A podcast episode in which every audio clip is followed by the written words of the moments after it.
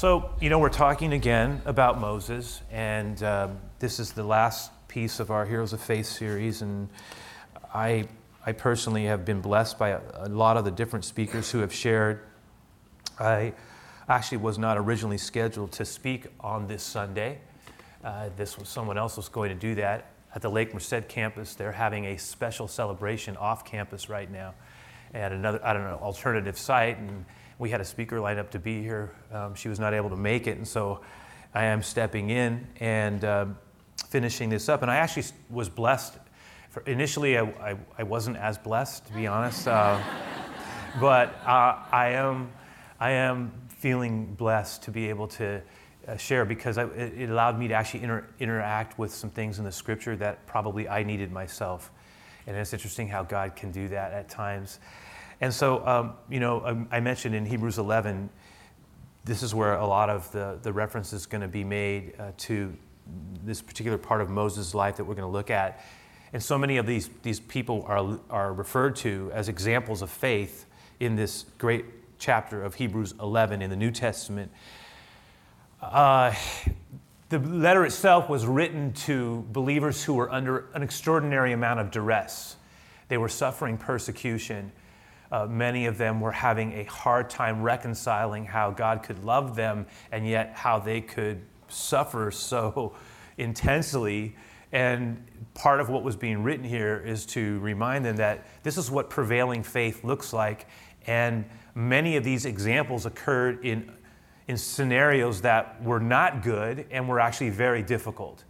And so that's part of what's being alluded to here. Now, when we come to Hebrews 11, verse 24, I would like us to just sort of read through this, and um, we'll make our way fairly rapidly through it just to understand it. But uh, it starts out as a, as sort of a reference to Moses. And it says in verse 24 that by faith, Moses, when he was grown up, which is a curious phrase from the outset, uh, refused to be called the son of Pharaoh's daughter. Now, they would have understood, being familiar with the Hebrew scriptures and the story of Moses, that grown up here in this reference meant at that moment when Moses was 40 years of age. Uh, in, he was in the strength of his manhood when he made the decision to, to refuse to be, be associated with the place of privilege that he had possessed. And instead, he chose to identify himself with the persecuted people of God who were enslaved. It was a life altering decision that was made on the basis of a faith that he possessed in the eternal living God in contrast to the temporal things that he could possess um, and, and live out his life with, but he felt in his heart could never actually ever truly mean anything. And so we're told that by faith, when he was grown up, he refused to be called the son of Pharaoh's daughter. Um, you know, I was thinking about 40 is typically a time when we associate with the period of strength. Uh, it's an interesting life marker. That's the age, again, that Moses was when he made this life shift. Uh, I myself, having been there a long, long time ago uh, in a galaxy far away. No, I mean, being there a long, long time ago, I've come to sort of was reflecting back on it. And, you know, 40 is an interesting age. For some of us, it seems like so far in the distance. For others of us, it's in the rearview mirror. Some of us were right near it. And, um, but it seems to be, uh, to me, a, a, truly early midlife marker. And I was actually having this conversation with a, I'll call him a young man. He was not quite 40. Um, but I think oftentimes we're so immersed in our family at this time, or if we have one, uh, or our career, or our, you know, just life's complexities, the stuff of life. Sometimes we're so immersed at that age that we really can't appreciate the churning that's within us. And I call, you know, many times the turmoil of the early 50s, that is often the time when many of us, men and women, will experience midlife challenges, sometimes called a midlife crisis. Um, often that, that place, that sort of marking place the, that we tend to associate with midlife uh, in the 50s is usually a, a, product of something of a turmoil that really that was that was has its start in the in the in that 40 period of life Uh, and this too I have seen. So it's often the outgrowth of something that was starting to happen, but we didn't really realize it in force until maybe a decade later. Now these numbers are, are you know, they could, it could be a little before, it can happen in our late 30s, it could start happening in our mid 50s, a little before. The, but that period is generally, generally a time when we assess, start assessing things. And again, sometimes we're so busy we actually can't do it. But when you get to a place where you can, you have all these different feelings merging inside. And I think that life change, this is, and again, especially for those of us, who, for those of you who are younger, but I would say life change often occurs at decadal hinge moments. And so it doesn't surprise me that this is when Moses comes to this conclusion because he was at one of those dec- decadal hinge moments when we're turning 20, 30, 40, 50, 60, 70. These, these places we tend to look, we tend to start looking at life a little bit and we assess, you know, the path that we're on, where we're going, what has been. It's, it's an interesting time of assessment. It's a natural assessing point, and it doesn't it shouldn't surprise us that Moses has this huge life shift occurring at this marking point in his life. He makes the move. Okay, verse 25. What does he do? He chose rather to be mistreated, that is, to suffer oppression, with the people of God who were enslaved, than to enjoy the fleeting. And the way that the Hebrew, writer of Hebrews describes it is just fantastic. Rather to enjoy the fleeting, the momentary, the passing, the transitory pleasures of sin. Or, or as the older version that I originally read it in renders it, than to enjoy the pleasure of sin for a season. It's like drinking the milkshake, how good it is, and then getting to the bottom and seeing there's a dead cockroach on the bottom of it. It's got it, ah, oh, what did I do, right? So it has that element to it. And, you know, again, I love the poetic way his decision is described. You can feel the rhythm in, in these words, in this passage. It's, it's, it's about giving and gaining, it's about refusing and being rewarded. Again, I'll just read it again rapidly there. Uh, it says, By faith, Moses, when he was grown up, refused to be called the son of Pharaoh's daughter, choosing rather to be mistreated with the people of God than to enjoy the fleeting pleasures of sin. He considered the reproach of Christ, that is, listen, contextually, the disgrace of being associated with the people who held the promise of Messiah. That's what that phrase is referring to. It seems a bit odd initially because, like, Jesus wasn't even born, and they're talking about the reproach of Christ. But really, what he's connecting to is the fact that he chose to be associated with, with the stigma of, of a people who were oppressed and enslaved, but held the promise of Abraham and the promise of Messiah, the Christ, the anointed one. And he, he connects himself there on the basis of faith in that promise. He considered it greater wealth, that is value, than the treasures of Egypt. You can see that for yourself as you read the passage. For he was looking to the reward. That is, he had a long view, he had an eternal perspective. And by faith, he left Egypt. Look at that, verse 27. Not being afraid of the anger of the king. It's true that he had fled for his life, but we are reminded that he had a higher driver. Something far more deeper and more profound was igniting him, far more than even his fear. It was a belief. For he endured, that is, and here it is, here's the connection to the title. For he endured as seeing him who is invisible. That is, he had a long view. And that's our big connect. And I want to sit, so that, that's the passage, right? Uh, I have a, a, a, yearning in the spirit to, to take us somewhere with this. Uh, best I can say is I want to wrestle with the scripture and put it, put it into our own lives and maybe some of it will connect with you. But when it comes to following the invisible one that Moses was referring to, there's a couple of things that we can, we can understand and learn. And, and one of the first things I want to just put out there is this that when it comes to following like Moses did, the invisible one who has revealed himself, one, number one, it's going to cost us something. We must never forget this, never forget that a faith in Jesus if it doesn't cost us anything, is not much of a faith at all. Ours is no cheap gospel. It's not the cheap good news. Our salvation cost God everything, His only begotten Son. As it has been said many times, salvation is free. can never do anything to earn it, but it's not cheap. Costs God everything.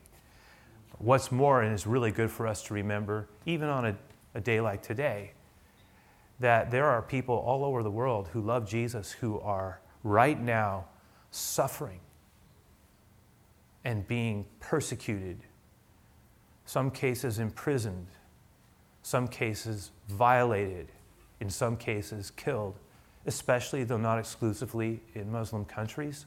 That's just the reality of the way that it is. And I think if I can say it, that many of us who have committed ourselves to follow Jesus, and I'm talking right now to those of us who have, okay? Who have committed ourselves to follow Jesus. And, and I realize not all of us have necessarily, we may be here and we may not have done that. We may, we may be still um, someone who is considering accepting the Lord into our lives, or perhaps we're as of yet, you know, convinced, but uh, we have sincere interest. Wherever we are, but right now, I want to say this to those of us who are who would say, I am a follower of Jesus. I would say that we in the West are, relatively speaking, compared to other people in many who love Jesus in, in difficult places in the world, we, we are pampered beyond measure. And I include myself. And I would say, comparatively speaking, we are, our faith is relatively weak because we have so much. Um, at times it is fickle. We have to debate between whether we'll come to the house of the Lord or, or, or watch a football game. Uh, it, it, if we're inconvenienced with a parking space, we can get offended. Uh, the, the reality is that so much of our faith is untempered by fire that is characterizing many people's confession in other places of the world. And let's be clear that when it comes to the persecution of our faith, and I don't talk like this all the time, but I do need to say it every now and then, that when it comes to persecution for our faith, our, our concerns are primarily peer pressure, to be quite honest. It's, or the potential loss of comfort, position, or promotion. It's, n- it's not nothing, but comparatively speaking, it's pretty tame. Back to Moses. okay. He had his eye on the invisible one, and it cost him something. That's what I was trying to get at. He was thinking with an eternal perspective. That's what we're being told here. I was reminded of something I read from a book when I was just a young believer in Jesus. I was a, I was a teenager when I read this. It was from a, a writer named Vance Havner, who was like an old country preacher, but who I found out later was referred to by Billy Graham as his favorite author of all time.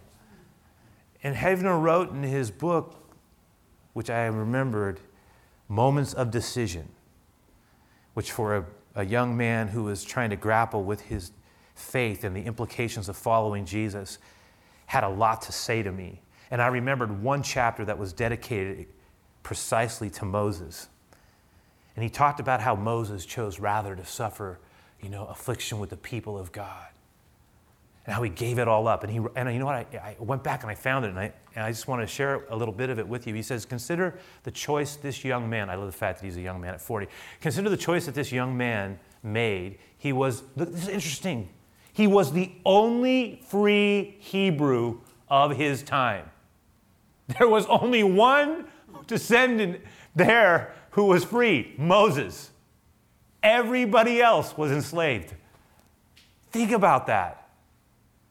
His prospects were brilliant, though wealth, ease, refinement, pleasure, and power all at his fingertips. Josephus, the historian, says Moses was in line for the throne of Egypt, one of the great civilizations of all time, at the height, right? All this adopted son of Pharaoh's daughter could have had, and yet he cast his lot with a nation of slaves. Havner goes on to say, they were a, weak, he gives an a- accurate assessment of them, they were a weak, vacillating multitude of undisciplined servants, easily discouraged, often rebellious they vexed Moses until he lost his patience, spoke unadvisedly with his lips, and missed getting into the promised land himself.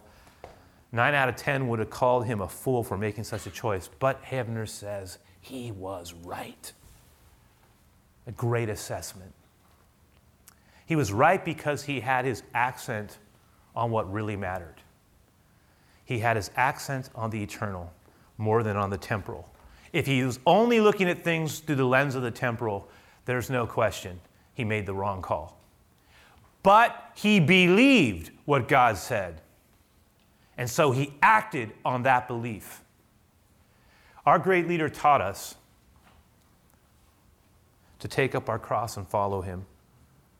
To, like Moses, accept the cost, to weigh it out on the scale of the eternal and cast our lot with him. You see this in your handout there? This is in Mark 6, it says, Mark 8, it says this.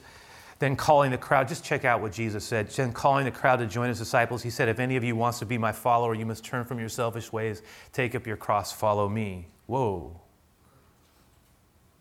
And if you try to hang on to your life, you're going to lose it. But if you give up your life for my sake and for the sake of this good news, you will save it. I ask you this question What do you benefit if you gain the whole world but you lose your own soul? Is there anything, come on, is there anything worth more than your soul? The primary issue here has to do with what true success looks like. And what we build our life around about what we put first, doesn't it?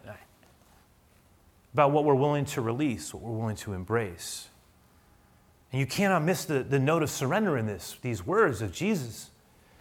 He's basically saying, you know, the, the cross is like, and it's interesting because he talks about the cross, but he hasn't even gone to the cross. But they knew what he meant because they had seen it in the streets of Jerusalem. They'd watched people carrying crosses through the streets as the Romans you know, made them carry their own, you know, like their own place of death on their shoulders, like Jesus would end up doing. And so when Jesus uses that reference, man, he's getting into something that is vividly something they were aware of, and it, it, would have it would have shocked them like it does at some level hit us hard. Because what he was basically saying is, don't be don't think that this is only something that is just always about getting. It is. It's about true life but it costs something. There are times when we need to make decisions on the basis of what we say we believe, and that's what I want to get at next. Really, I truly do. And, here, and here's what I'd like us to consider. Here's the second piece of this that following the invisible one is going to affect, listen, loved ones, it's going to affect how we think about life and success. It's going to affect how we think about, yes, even suffering. Last passage in the handout there on that second column, 2 Corinthians 4 16 through 18 says this So we do not lose heart. That is, we do not allow ourselves to be beaten down by the difficulty of life. Though our outer person is wasting away, that is, it won't last forever, this body of ours, which we will do everything we can to sustain. Paul says our inner being is being renewed day by day because this light, momentary affliction is preparing for us an eternal weight of glory. It's beyond all comparison. As we look not at the things which are seen, you guys, but the things which are not seen. There it is. For the things which are seen, he says, are, they're temporal, they're transient, but the things that are unseen, they're eternal. Now, that's what Moses grasped. Stay with me. That's the truth that propelled him into courageous faith. And what I'm suggesting is that when we really believe and embrace the scriptures, what they tell us, what we just read, what Jesus said, what Moses did, and what Paul is referring to in 2 Corinthians, when we really take this and believe it, it's going to, and, and what he taught us about the true nature of life, it's going to alter everything about our life. As we alluded to earlier, it's going to affect we, how we determine what real success looks like. I was talking to someone last evening who was wrestling with some of these things about am I, you know, am I being successful? And, you know, getting a lot of pressure to, to achieve and to make more money. And when we were talking, and we started sitting with what Jesus talked about as true success. And how, if we actually believe his words, then it will change our perception of what real success looks like. It's not an anti achievement message, it's not an anti wealth message. It's just saying, do, never, do not ever base, we are never to base our identity on the accumulation of the things that we temporarily possess or the titles we achieve. If we believe his words, it changes how we think about things because we say, this is not all there is. Right? That is a very different thing. It's going to affect how we challenge ourselves. It's going to affect how we think about other types of things as well, right? It's going to, think, it's going to impact how we love, it's going to impact, impact how we live. It's going to impact how we challenge ourselves and how We, we confront things in our own heart at times, how we forgive. It's going to affect things. It's going to affect how we work through things. It's going to affect how we think about things like aging, which is Paul's talking about in that passage. Some of us are discouraged about that. We may find ourselves at places in our lives where we're not where we thought we were supposed to be.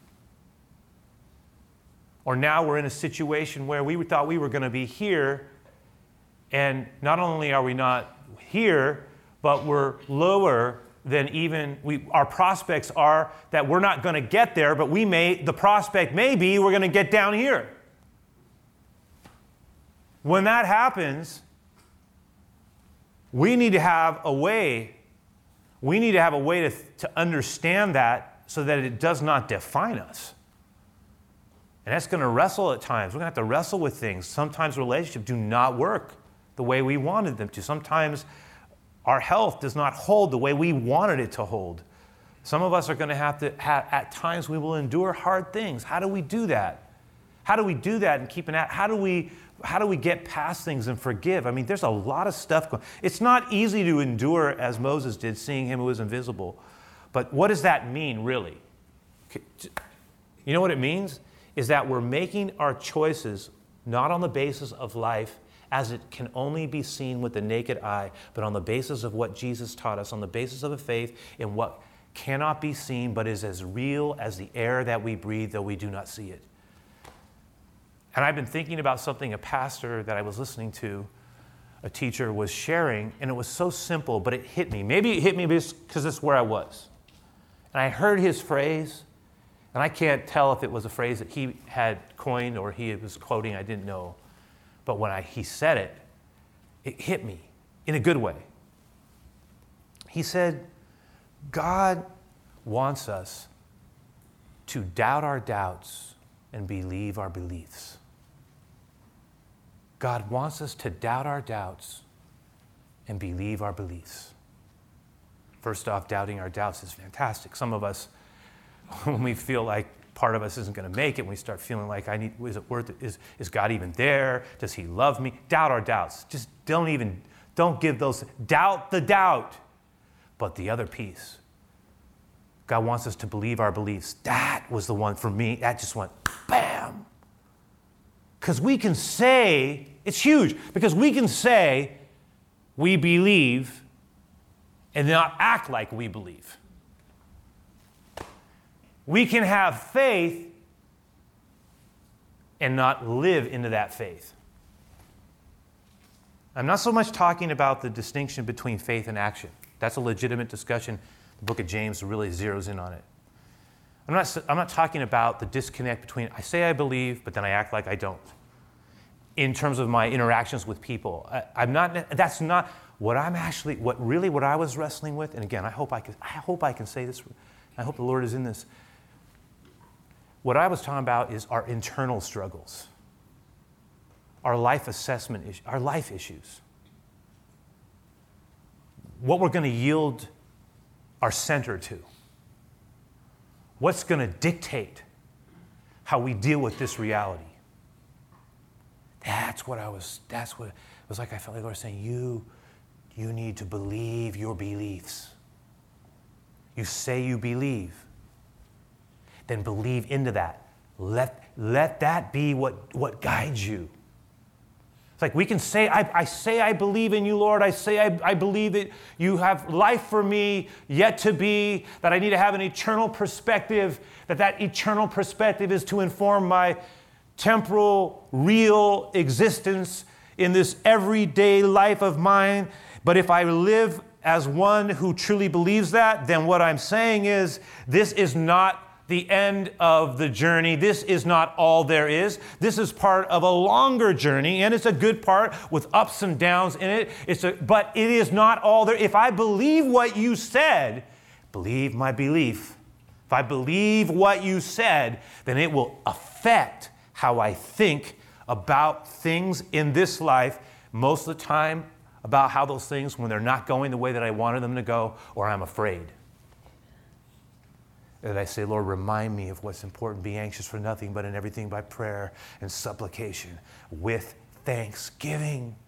Let our requests be made known unto God, and the peace of God that passes understanding, human manipulate, whatever we want to call it, will keep your heart and your mind in Christ Jesus. That is what he's talking about. It affects how, uh, what I'm suggesting is, is like, if Lord, help me to believe what I say I believe. Help me to, I believe, I do believe it. But it's got to, but you want that belief that I have to show up tangibly in the way I'm working through things inside of me. Because I say I believe, but the truth is, I would not, I'm having a hard time acting as if I really do believe that. I say this is what success looks like, but when that's not happening for me the way I want it, why am I so depressed? Now, I get part of that because this is our real life. But what I'm trying to say is, God has given us a tool, and that tool is perspective. And perspective, when it's embraced in faith, allows us to negotiate anything in life, even life's crushing disappointments. And it will allow us to make courageous decisions, even when a part of us never would make them on our own. But we hold to what Moses held to. We weigh it out on the scale and we say, Lord, I'm going your way. It may be not doing something, it may be doing something, it may be challenging something, but I'm going your way. Thirdly, lastly, I'll say with this as we land the plane wheels out, Hudson River, here we go. All right. When all is said and done, following the invisible one will be worth it. And, but here's the deal between now and then, between now, the dash, the dash between the years. Between now and then, vibrant faith is courageous faith. Faith is required. Moses could never have envisioned how powerful his decision would become, what a blessing it would be, how it would echo into eternity and history how we even now are living out of his example. He would, he would, he will have, he would have seasons of doubt. He would have times where he would have difficulty. But in the end, his life wasn't anything but problem free. But in the end, God, God blessed him. His choice was right. I was reminded of Jim Elliot, the great missionary. We call him great missionary. He's, remember, some of you know the story of Jim Elliot and you know, super quick. He, he was, uh, in 1956, he ended up, he and a team of missionaries were killed by the people they went to bring Jesus to in Ecuador. It was a very hostile, dangerous tribe, and, and most people didn't know how to interact with them. They tried to bring the message of Jesus. They ended up dying. The Huaorani. The reason that it becomes even more amazing is years later they would end up, there would be a breakthrough, and there would come a, a uh, an openness to Jesus on the part of some of them, and, and, and the, the years that passed down the line brought, brought the descendants of some of these missionary who have been killed, the, their children and, and the Huaorani tribe, they bonded in a way that was utterly only possible with Jesus. And they were literally bound together by the blood of, the, of martyrs. And part of that story is told in the docudrama, The End of the Spear. But Elliot, Jim Elliot, was wrote these words that a lot of times they're quoted, and some of us know them, and not all of us necessarily do. But he said this before he went, and he said, He is no fool who gives what he cannot keep to gain that which he cannot lose. She is no fool who gives what she cannot keep to gain what she cannot lose. It all depends on our perspective, doesn't it? That's what we believe. Who is the fool? And who is the wise one? I tell you, Jesus said, build your house on the rock. He or she who does, hears and does these sayings of mine, I will tell you, they are like unto the wise one who built the house of their life on the rock. And when the storms hit and the floods rise, when everything and hell is breaking out, that house will hold. Will hold. Jesus said, How shall I liken the kingdom of heaven? I tell you, it is like a merchant who's, who is in the business of buying and selling pearls. And he came across one pearl, a pearl of great price. And he emptied out his entire collection to obtain that pearl. He is the pearl. If you have him, you have the best. All other things will pass away. Lord, help us to believe our beliefs. Let's pray. Jesus, help us to be a people who live with vibrant faith. The surrendered life is the way to go. Help us to build our lives on the rock that cannot be shaken. The storms outside, the storms inside will not prevail.